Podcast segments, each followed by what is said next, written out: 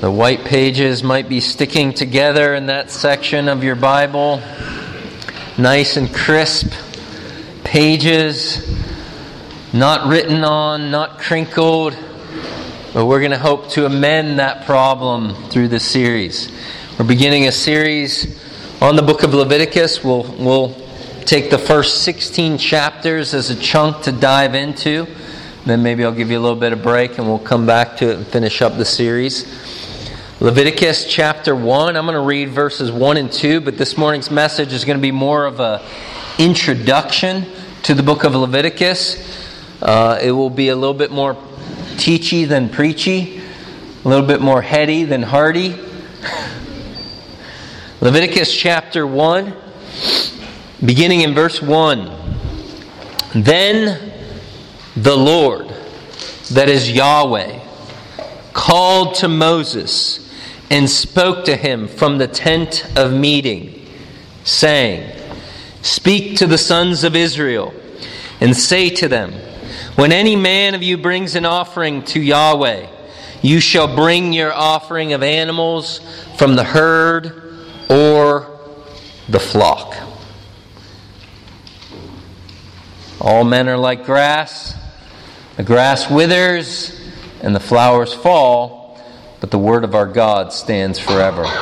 Let's pray. Lord God Almighty, we come before you this morning and we ask for your help. Lord, we desperately need your help as we open up this ancient book of Leviticus, a book that seems very far removed from our lives. And yet, Lord, I trust as we work our way through it, we will see its tremendous relevance to us. That while much of it comes in pictures and in forms that find their fulfillment and reality in Christ, it is foundational for our understanding of its fulfillment in Christ. Lord, we need your Spirit. We need your Spirit to give us understanding into this word. We need your Spirit to warm our hearts to this God breathed text. We need your Spirit to move our lives towards the holiness without which no one will see the Lord. And so, Lord, we ask for your help this morning.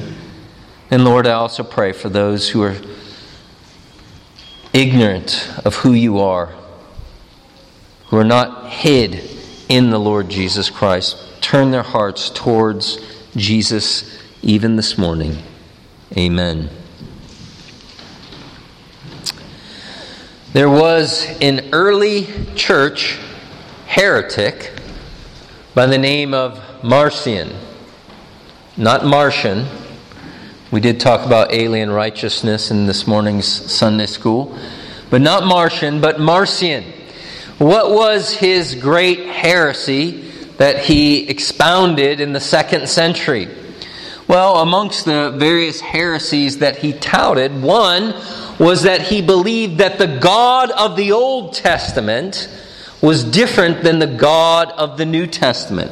And so he utterly dismissed the first 39 books of the Bible and even had a kind of truncated New Testament that sought to delete all those sections in the New Testament that referred to the God of the Old Testament. He tried to unhitch himself from the Old Testament, like Andy Stanley. But you ought not to be like Marcion or like Andy Stanley. We don't want to fall into the air of dismissing those first 39 books of the Bible. And especially that one book of the Bible that often is the place, the kind of graveyard of yearly Bible reading plans, namely the book of Leviticus. You know, you start out January 1, you're reading Genesis chapter 1, verse 1. You start plowing your way through and you sputter your way through the tabernacle section in Leviticus and, or in Exodus and you're hoping to come up for air in Leviticus, and there's just regulation after regulation, and it very much reads like a legal book. Because guess what? It is a legal book. It's the law, the regulations of the sacrificial system of the Old Testament. And so, I want to try to amend that problem of Leviticus becoming the graveyard of yearly Bible reading plans. I want to help you to see and understand some of the glory and beauty of this God breathed book. And so uh, this morning, I, I'm, I'm just going to try to answer three questions. First of all, why study the book of Leviticus? Who wrote the book of Leviticus? And what's, what's the, the, the message of Leviticus? So let's start out with why.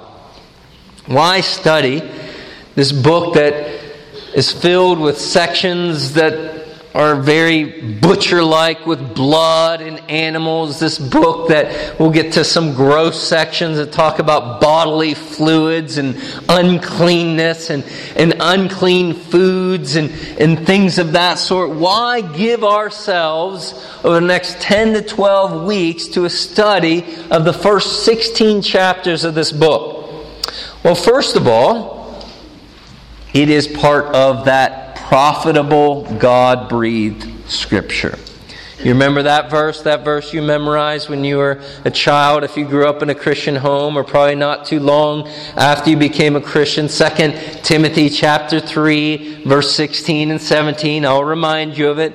All scripture, not just the last 27 books, all scripture is given by inspiration of God. Or some of your translations may say all scripture is God breathed and is profitable for doctrine that is teaching what the Bible says, what the Bible says about God, what the Bible says about man, what the Bible says about sin, what the Bible says about how you're supposed to believe, how you're supposed to live your life, what the Bible says, the doctrine, the reproof, where you're going wrong in your life and in your belief, the correction, how you need to correct it and get on the right path, and training in righteousness, how to practice that righteousness in your life. And he continues to say it's, it's profitable for these things and to equip the man of God for every good work.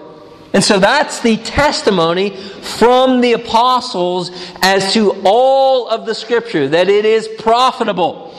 And that includes this ancient book with all of its prohibitions and regulations on bodily fluids and cleanness and uncleanness and animals and sacrifice and blood and priesthood. It's part of the profitable, God breathed scriptures. But obviously, it takes a little bit more work to understand than the book of James. It takes a little bit more work to understand than the book of Philippians or, the, or some of the Psalms. But we want to push ourselves a little bit. We want to have a little bit of a cognitive sweat through this series. To work hard to understand these ancient practices and ultimately in the context of the overall canon of Scripture and how they find their fulfillment in Christ so that you can see the profitability Not only is it part of the profitable God breathed scripture, it's also foundational to the New Testament. Do you ever walk in on, uh, you know, maybe uh, family or friends or halfway through a movie and you walk in on the, the second half of the movie and you know, and, and you feel like, well, what's, you know, you, are asking the 20 questions, well, who's that? And, and, you know, and they're annoyed by that. Just, just, just, just stop and go watch the first half. Leave me alone, right? Well, if you only read the second half of your Bible, and you, especially if you miss the book of Leviticus, you're going to miss the first half of the movie. And, and, and you're not going to properly understand the fullness of the New Testament. Uh, the New Testament regularly quotes from the book of Leviticus. In fact, one of the most commonly quoted verses in the New Testament over and over from the Old Testament is that second greatest commandment, Mark chapter 12, verse 30 31, to love your neighbor as yourself. Guess where that came from? Came from the book of Leviticus. Or how about Peter's classic statement Be holy, for I am holy. That doesn't come from J.C. Ryle. That comes from the book of Leviticus. It's ancient, it's as old as Moses is. It finds its roots and foundation there. How about every time in the New Testament you come to the word sacrifice? It has its roots, its foundation in the book of Leviticus. Every time you read in the New Testament the word blood, in its relationship to sacrifice. It goes back to that bloody book of Leviticus. Every time in the New Testament you read the word priest, it has its foundation in the book of Leviticus. How about the feasts? The feasts that often come up in the Gospels, whether it's the feast of Passover or the feast of Tabernacle or Booths, or in the epistles, the feast of trumpets. All these different feasts, they're all laid out, sure enough, in Leviticus chapter 23. And we deprive ourselves of a proper understanding of these common New Testament themes that we're familiar with when we deprive ourselves of understanding the book of Leviticus. So, the book of Leviticus ought to be studied because it's part of that profitable, God breathed scripture. It's also foundational to an understanding of the New Testament, but also Leviticus communicates to us more than any other book in the Bible the holy God of Scriptures. Yes, certainly the holiness of God is an attribute that we see shot through from Genesis to Revelation. But over 150 times more dense a population in the book of Leviticus than any other book in the Bible is that Hebrew word kadesh or holy. And so many times over and over, it's referring to God Himself as the foundation of holiness. Well, what is holiness? Does holiness mean, you know, don't smoke, don't chew, don't go with girls that do? Make sure your dress is down to your ankles. Guys, make sure your hair doesn't reaches your ears. Is that what holiness is? Not the holiness of the Bible. The holiness of the Bible starts with the holiness of God. One of our catechism questions for the young people is is God just like us? Answer No. God is distinct and devoted to himself.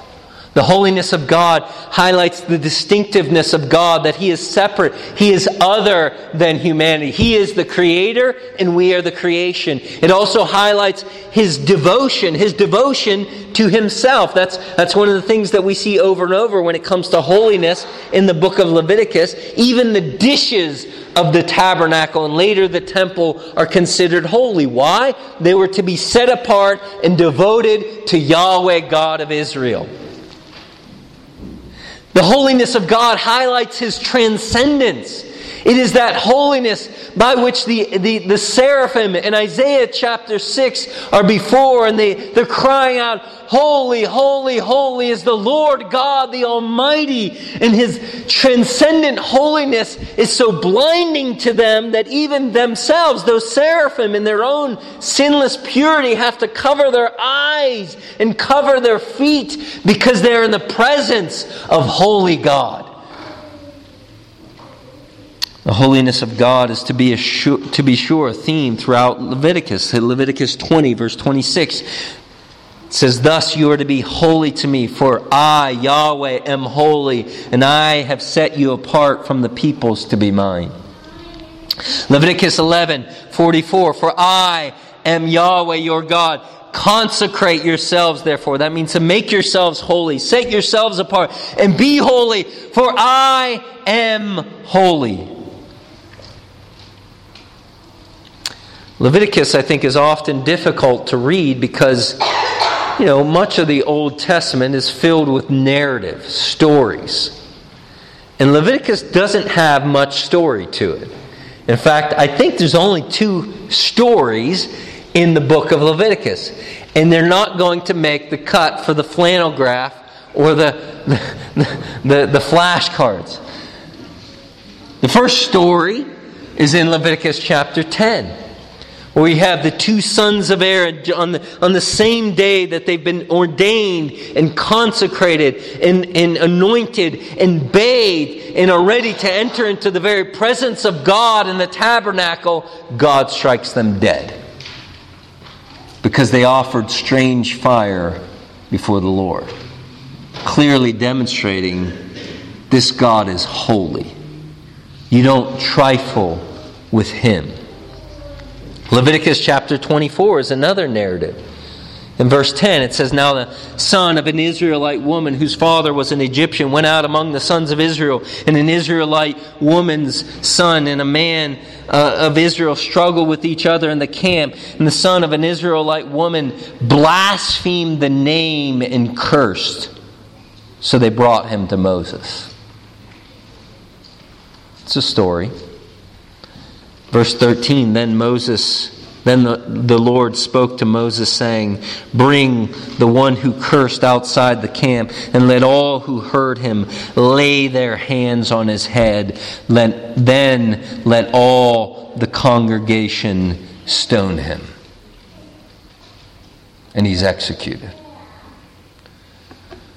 So, two narratives in the book of Leviticus, and bodies are dropping. Why? Because God is holy. And he ought to be seen as holy. Now, again, you may be sitting here and, and, and you've been infected by Marcionism. And you're thinking, well, you know, that's the God of the Old Testament. But it doesn't take you very long to get into your reading of the New Testament. You see people like Ananias and Sapphira in the early church. They lie to Peter, and bodies are dropping. They're struck dead.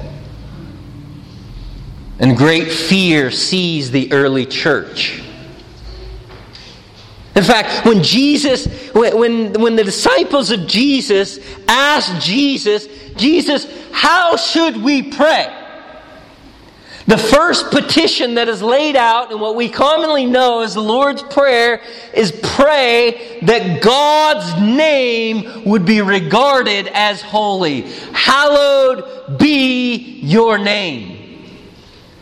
And friends, this is vitally important. This is vitally important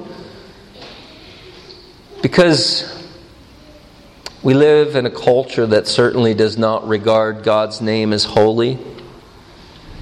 And I think we also live in an evangelical subculture that thinks quite lightly of God, that needs to have a more robust understanding of God and His holiness. I mean, uh, just as a kind of exhibit A of this, just trace some of the contemporary Christian music of today.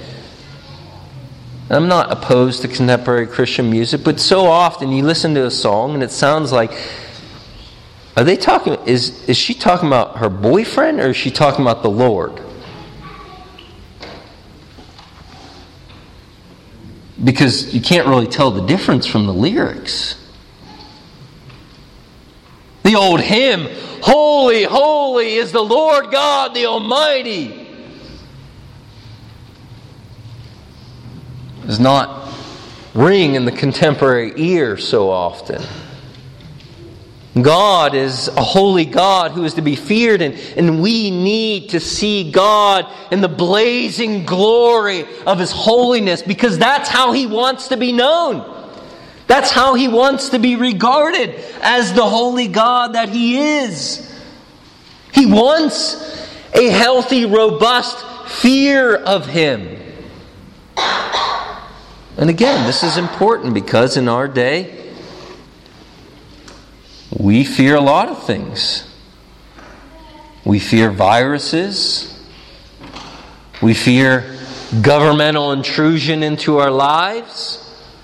We fear a multitude of things. But Jesus said, Fear not him who can destroy the body. Matthew 10 28. But fear him who can destroy both body and soul in hell. Now, again, this is often, we see these passages where God's dropping bodies, and we think, wow, that sounds so harsh. And, and again, part of it is because we don't see the dignity of God's holiness. We think that's too severe a punishment. That's because our view of God is way too low. Uh, let me illustrate this for a minute. Imagine a brother and a sister, a brother and brother get in a squabble, and the brother takes a swing at his sibling. There'll probably be some consequences. Imagine that same child takes a swing at mom or dad. Now, there's more serious trouble. Imagine someone takes a swing at a police officer. There's far more serious consequences. Imagine someone taking a swing at the commander in chief, the president of the United States. You're going to find yourself on Guantanamo Bay. Nobody's going to hear about you for the rest of your life. Uh, uh, there's a greater consequence when it comes to the greater dignity and value and worth of the person sinned against. That's why when we come to the New Testament, we get shocked by these consequences here. But when we look at the consequences of sin, by the time we come to the New Testament, it's actually even more clear than the Old Testament, namely eternal torment. That's the consequence of sin. Not merely temporal death, which sometimes God does, but it's eternal hell. And friends, we need to encounter this great holy God. This God who requires bathings and anointings and sacrifice and all that just for the priest to even go even somewhat close into his very presence. We need that. Because so much of our thoughts of God are too low and too light. Too much evangelical light today. But not only because Leviticus is part of that profitable God breathed scripture, it's foundational to understanding the New Testament. It presents to us the Holy God, but it also presents to us, communicates to us the gracious God who can be approached through blood sacrifice and through priest. This is the amazing thing that this holy God is willing, in the midst of all of his transcendence and holiness and, and spotless character, he is willing to condescend and dwell in the camp of ancient Israel, to dwell amongst his people. And he graciously provides a means by which they could access him and have fellowship in a relationship, and dare I say this, even eat with him. It happens through this sacrificial system. We're going to see five different sacrifices in the first seven chapters of Leviticus, and each of these sacrifices has a kind of nuance to them. Each of these sacrifices, that not one of the sacrifices entirely communicates and foreshadows the glorious death and resurrection of Jesus. So there's five different ones that highlight different nuances we're going to see a priesthood in chapters 8 through 10 and all of its ritual and all their outfit, their uniform that had to be worn, and all the ceremonial procedure that was required as they would then stand as mediator between God, holy God, and sinful man. And sacrifices were to, going to be brought to the priest, and there was a whole procedure, and there was a bloodletting, and there was a butchering, and these sacrifices are offered, and it is by the means of these sacrifices and through the mediation of the priest that sinners can approach and have a relationship with a holy God. And in this book of Leviticus, much like when you're teaching children, use object lessons, use pictures. In the Old Testament, we have object lessons and pictures that find their culmination in reality, ultimately in the New Testament, through Jesus, the great high priest. Through Jesus and his perfect butchering on the cross. And so, friends, as we encounter this study in Leviticus, I hope and I pray that you will grow deeper in your love for Jesus and appreciation of all these different sacrifices and, the grace of God that lies behind these sacrifices, and your love for Christ will grow. So, enough about why you should study Leviticus. Who wrote Leviticus? I'm glad you asked. This might seem like a minor point, but you need to understand that Leviticus was written under the inspiration of the Holy Spirit of God. It was written by God Himself. And, and, and that might seem like a given, but for many years, the book of Leviticus and the Torah, the Pentateuch, those first five books of the Bible in, in particular, have been in the crosshairs of unbelief.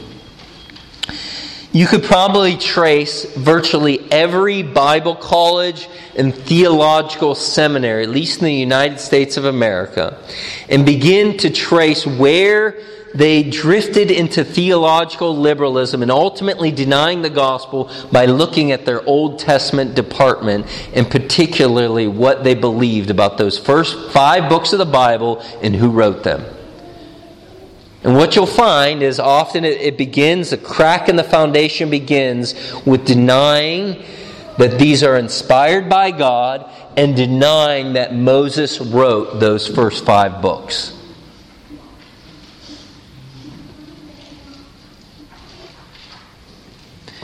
This book came under attack, especially in the 19th century, and what's called higher critical theory. And denying that Moses wrote these first five books, eh, they began to speculate that there was different sources for different sections of those first five books. It's called the JEPD theory, that a certain section that, you know, the author liked to use the word Yahweh. So that's for J, Jehovah. And then there's an Elohim section. There's a P, a priesthood section. It goes on.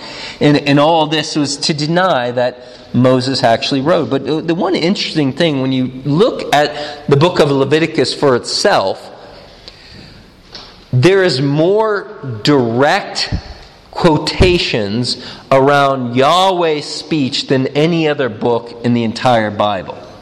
In other words, uh, it, you know, uh, some of your New Testament copies of New Testament have red letter writing, and I'm not a big fan of red letter Bibles where all the, the everything Jesus says is in red. But if you had a red letter Old Testament and all the direct quotations from Yahweh, God of Israel, are in red, the book of Leviticus would be almost all red. It's almost all direct communication from Yahweh, God of Israel, to Moses. And over and over, it's, it's recorded. Yahweh speaks to Moses, tells him, Tell the people this. And Moses records it. Not only that, we we have over 56 times, according to Walt Kaiser, is that direct, direct statement Yahweh said to Moses. But also throughout the rest of Scripture, the rest of the Bible assumes that Moses was the human instrument in writing these first five books. If you were to read First and Second Chronicles, seven different times the chronicler refers to the Pentateuch as the writings of Moses. If you were to look at the read the uh, Ezra and Nehemiah, you would see five different times the author of Ezra and Nehemiah refers to Moses, the, those first five books, as Moses' writings. If you look at the New Testament, you see in Peter's sermon, as Luke records it, he says in Acts 3.22, Moses said, and he quotes from Deuteronomy chapter 18. Romans chapter 10, verse 5, Paul cites from Leviticus chapter 18 when it says, The man who does these things will live by them. And Paul says it's written by Moses. And of course, we have the testimony of Jesus himself. Jesus, the end of that sobering parable in Luke chapter 16, if they do not listen, to those JEPD redactors and the prophets, they will not listen even if someone rises from the dead. No, that's not what he says. If they do not listen to Moses and the prophets, then they will not believe even if someone rises from the dead. The testimony of Jesus in John chapter 5 and verse 46 if you believe JEPD, then you'll believe in me. No, no. If you believe in Moses, you would believe in me, for he wrote about me. But since you do not believe what he wrote, how are you going to believe what I say? Over and over, the testimony of Jesus is that those first five books are God's words and they are Moses' words. The human instrumentality is Moses himself. And again, this is important because we, if we're going to rightly understand Leviticus, we need to understand it's part of the Pentateuch as a whole. It's part of those first five books, and he's writing to that Hebrew audience. Because if you say that this was a later writing, then you're going to have that, well, this is being written during the time of Ezra and Nehemiah or some later date, and it's going to affect how you understand the whole book. And so we need to understand that this is part of the God breathed scripture recorded by Moses himself. So, we sought to answer why study Leviticus, who wrote it, now, third, what is the message of Leviticus? Well, let's turn to Leviticus 1, chapter 1, and verse 1.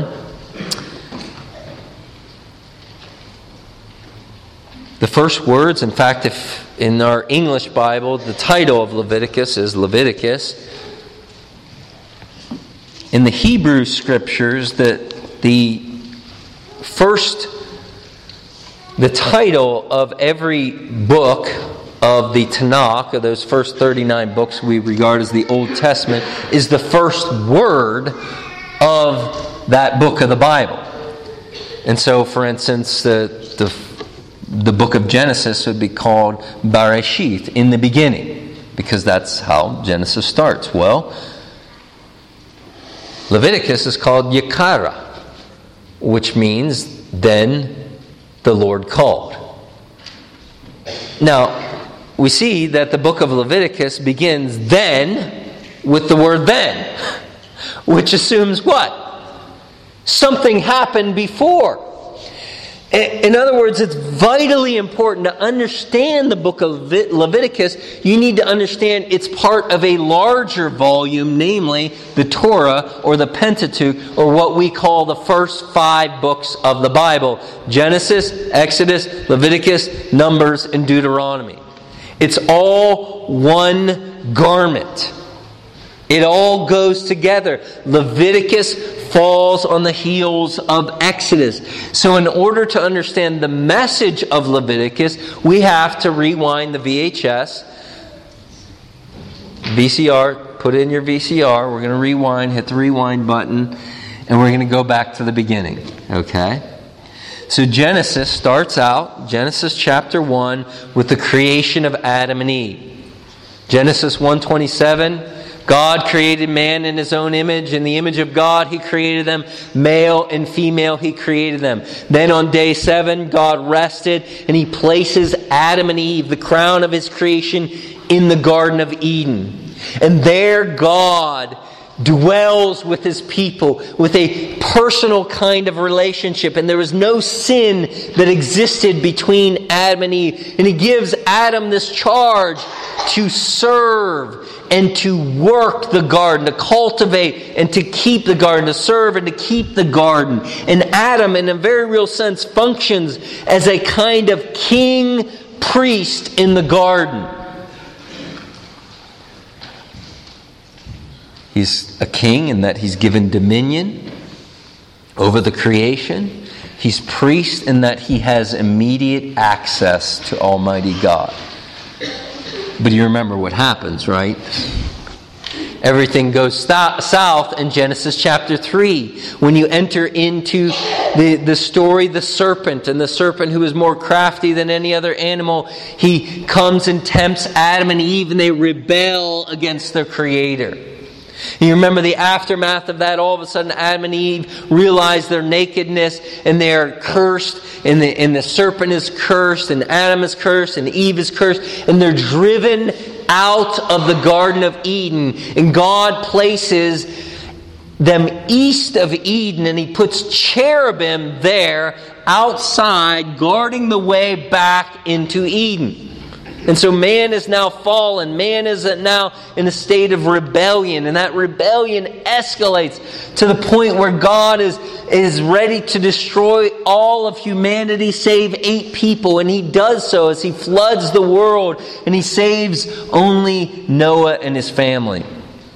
And then you continue on and, and you realize there's still corruption upon the earth. And we see the Tower of Babel in Genesis chapter 11 as man seeks to make a name for himself and make his way to heaven, all trying to go back into Eden and drive their way past the cherubim.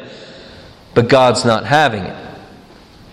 And so he confuses them. But, but but he is a gracious God, and so he begins to institute a plan, a kind of new creation, something he's going to do with Abram and Sarai. And, and he gives promises to them of a land and a people. And, and you remember that promise is passed on to Isaac, and then, then the promise goes on to Jacob, and then on to Jacob's 12 sons. And, and pretty soon, God's blessing them, and, and Jacob and his sons are amazingly fertile.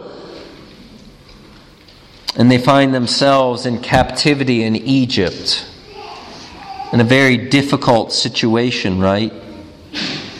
And then it's in the midst of that captivity that the Hebrews cry out to Yahweh, who made these promises to Abraham so many years prior. And God remembers the promises he made with Abram. And, and, and, and he raises up a little baby, baby Moshe, baby Moses.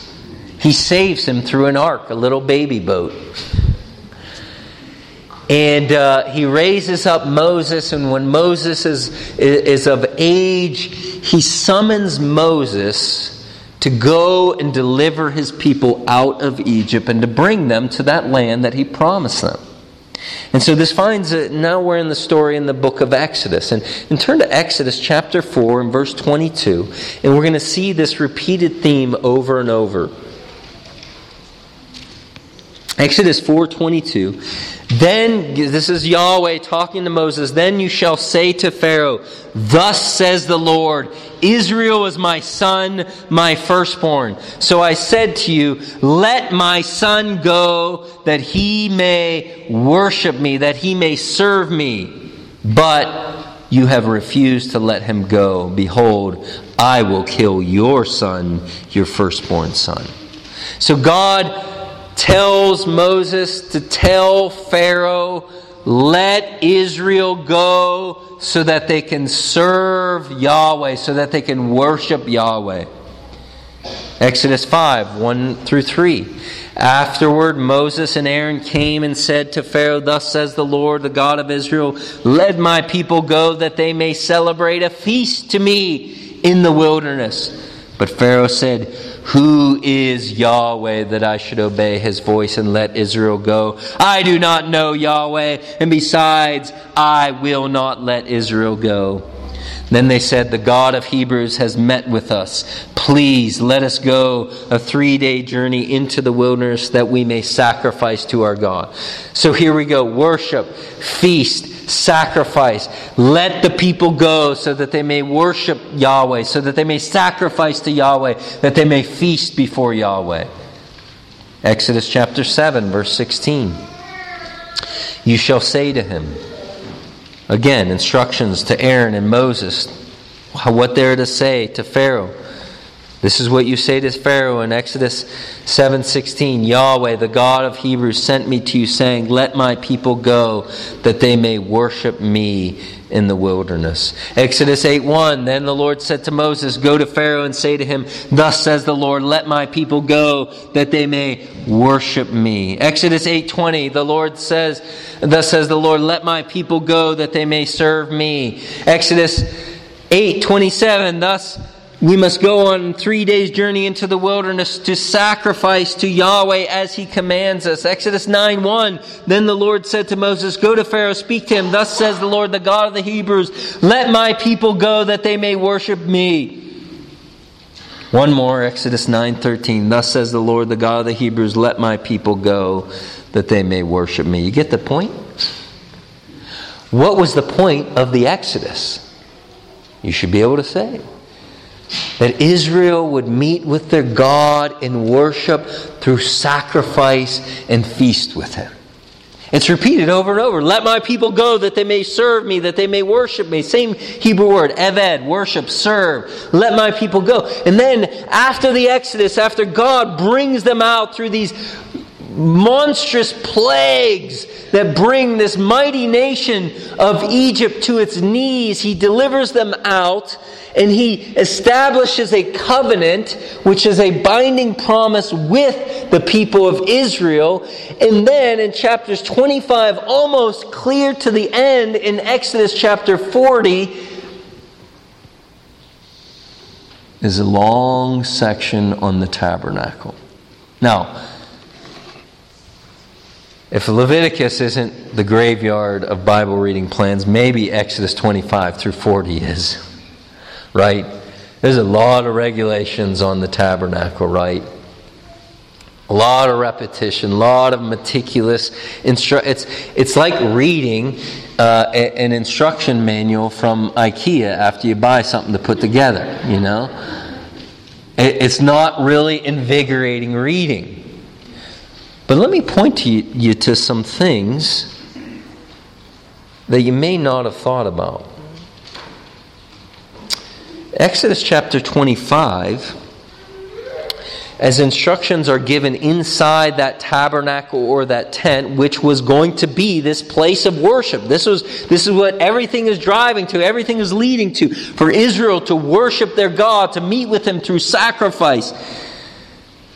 In at the centerpiece of this tabernacle was to be what's called the Ark of the Covenant. And on top of that ark in Exodus chapter 25 and verse 18 it says, You shall make two cherubim of gold and make them of hammered work at the two ends of the mercy seat.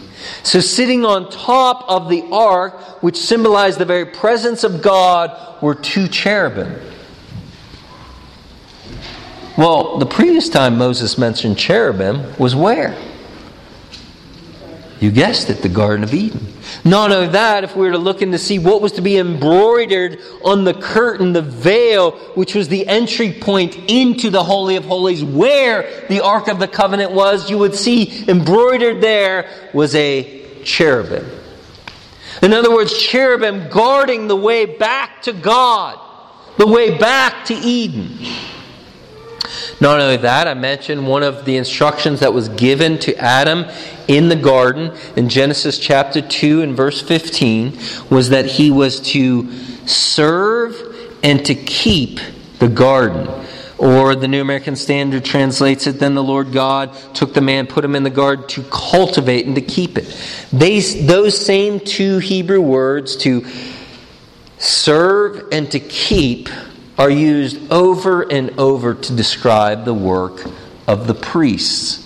Numbers chapter 3 and verse 6 through 8. Bring the tribe of Levi and near, near, and set them before Aaron the priest that they may serve him. There's the word translate cultivate in Genesis 2.15. They shall perform the duties for him and the whole congregation before the tent of meeting to do service of the tabernacle. They shall also keep all the furnishings of the tent of meeting along with the duties of the sons of Israel to do service in the tabernacle. So over and over the repetition of serving and keeping, the language that was used for Adam in the garden is now used for the priesthood. Not only that, of course, the centerpiece of the garden was its fruitfulness, right?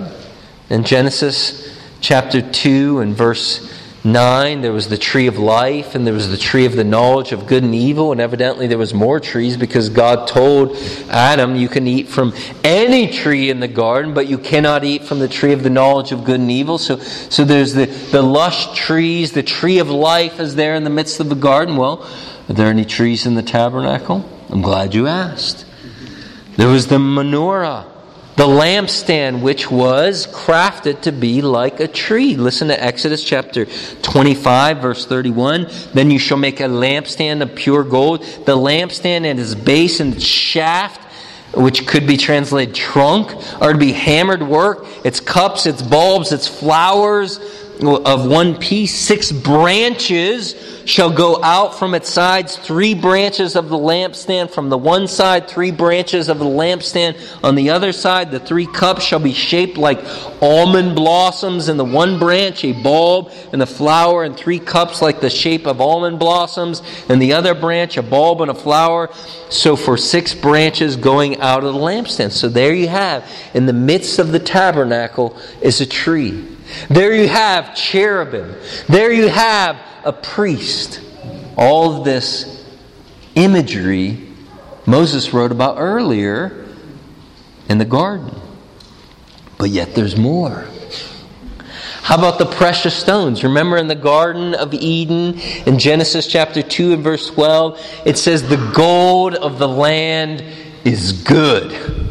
And the bdellium and the onyx stones are there.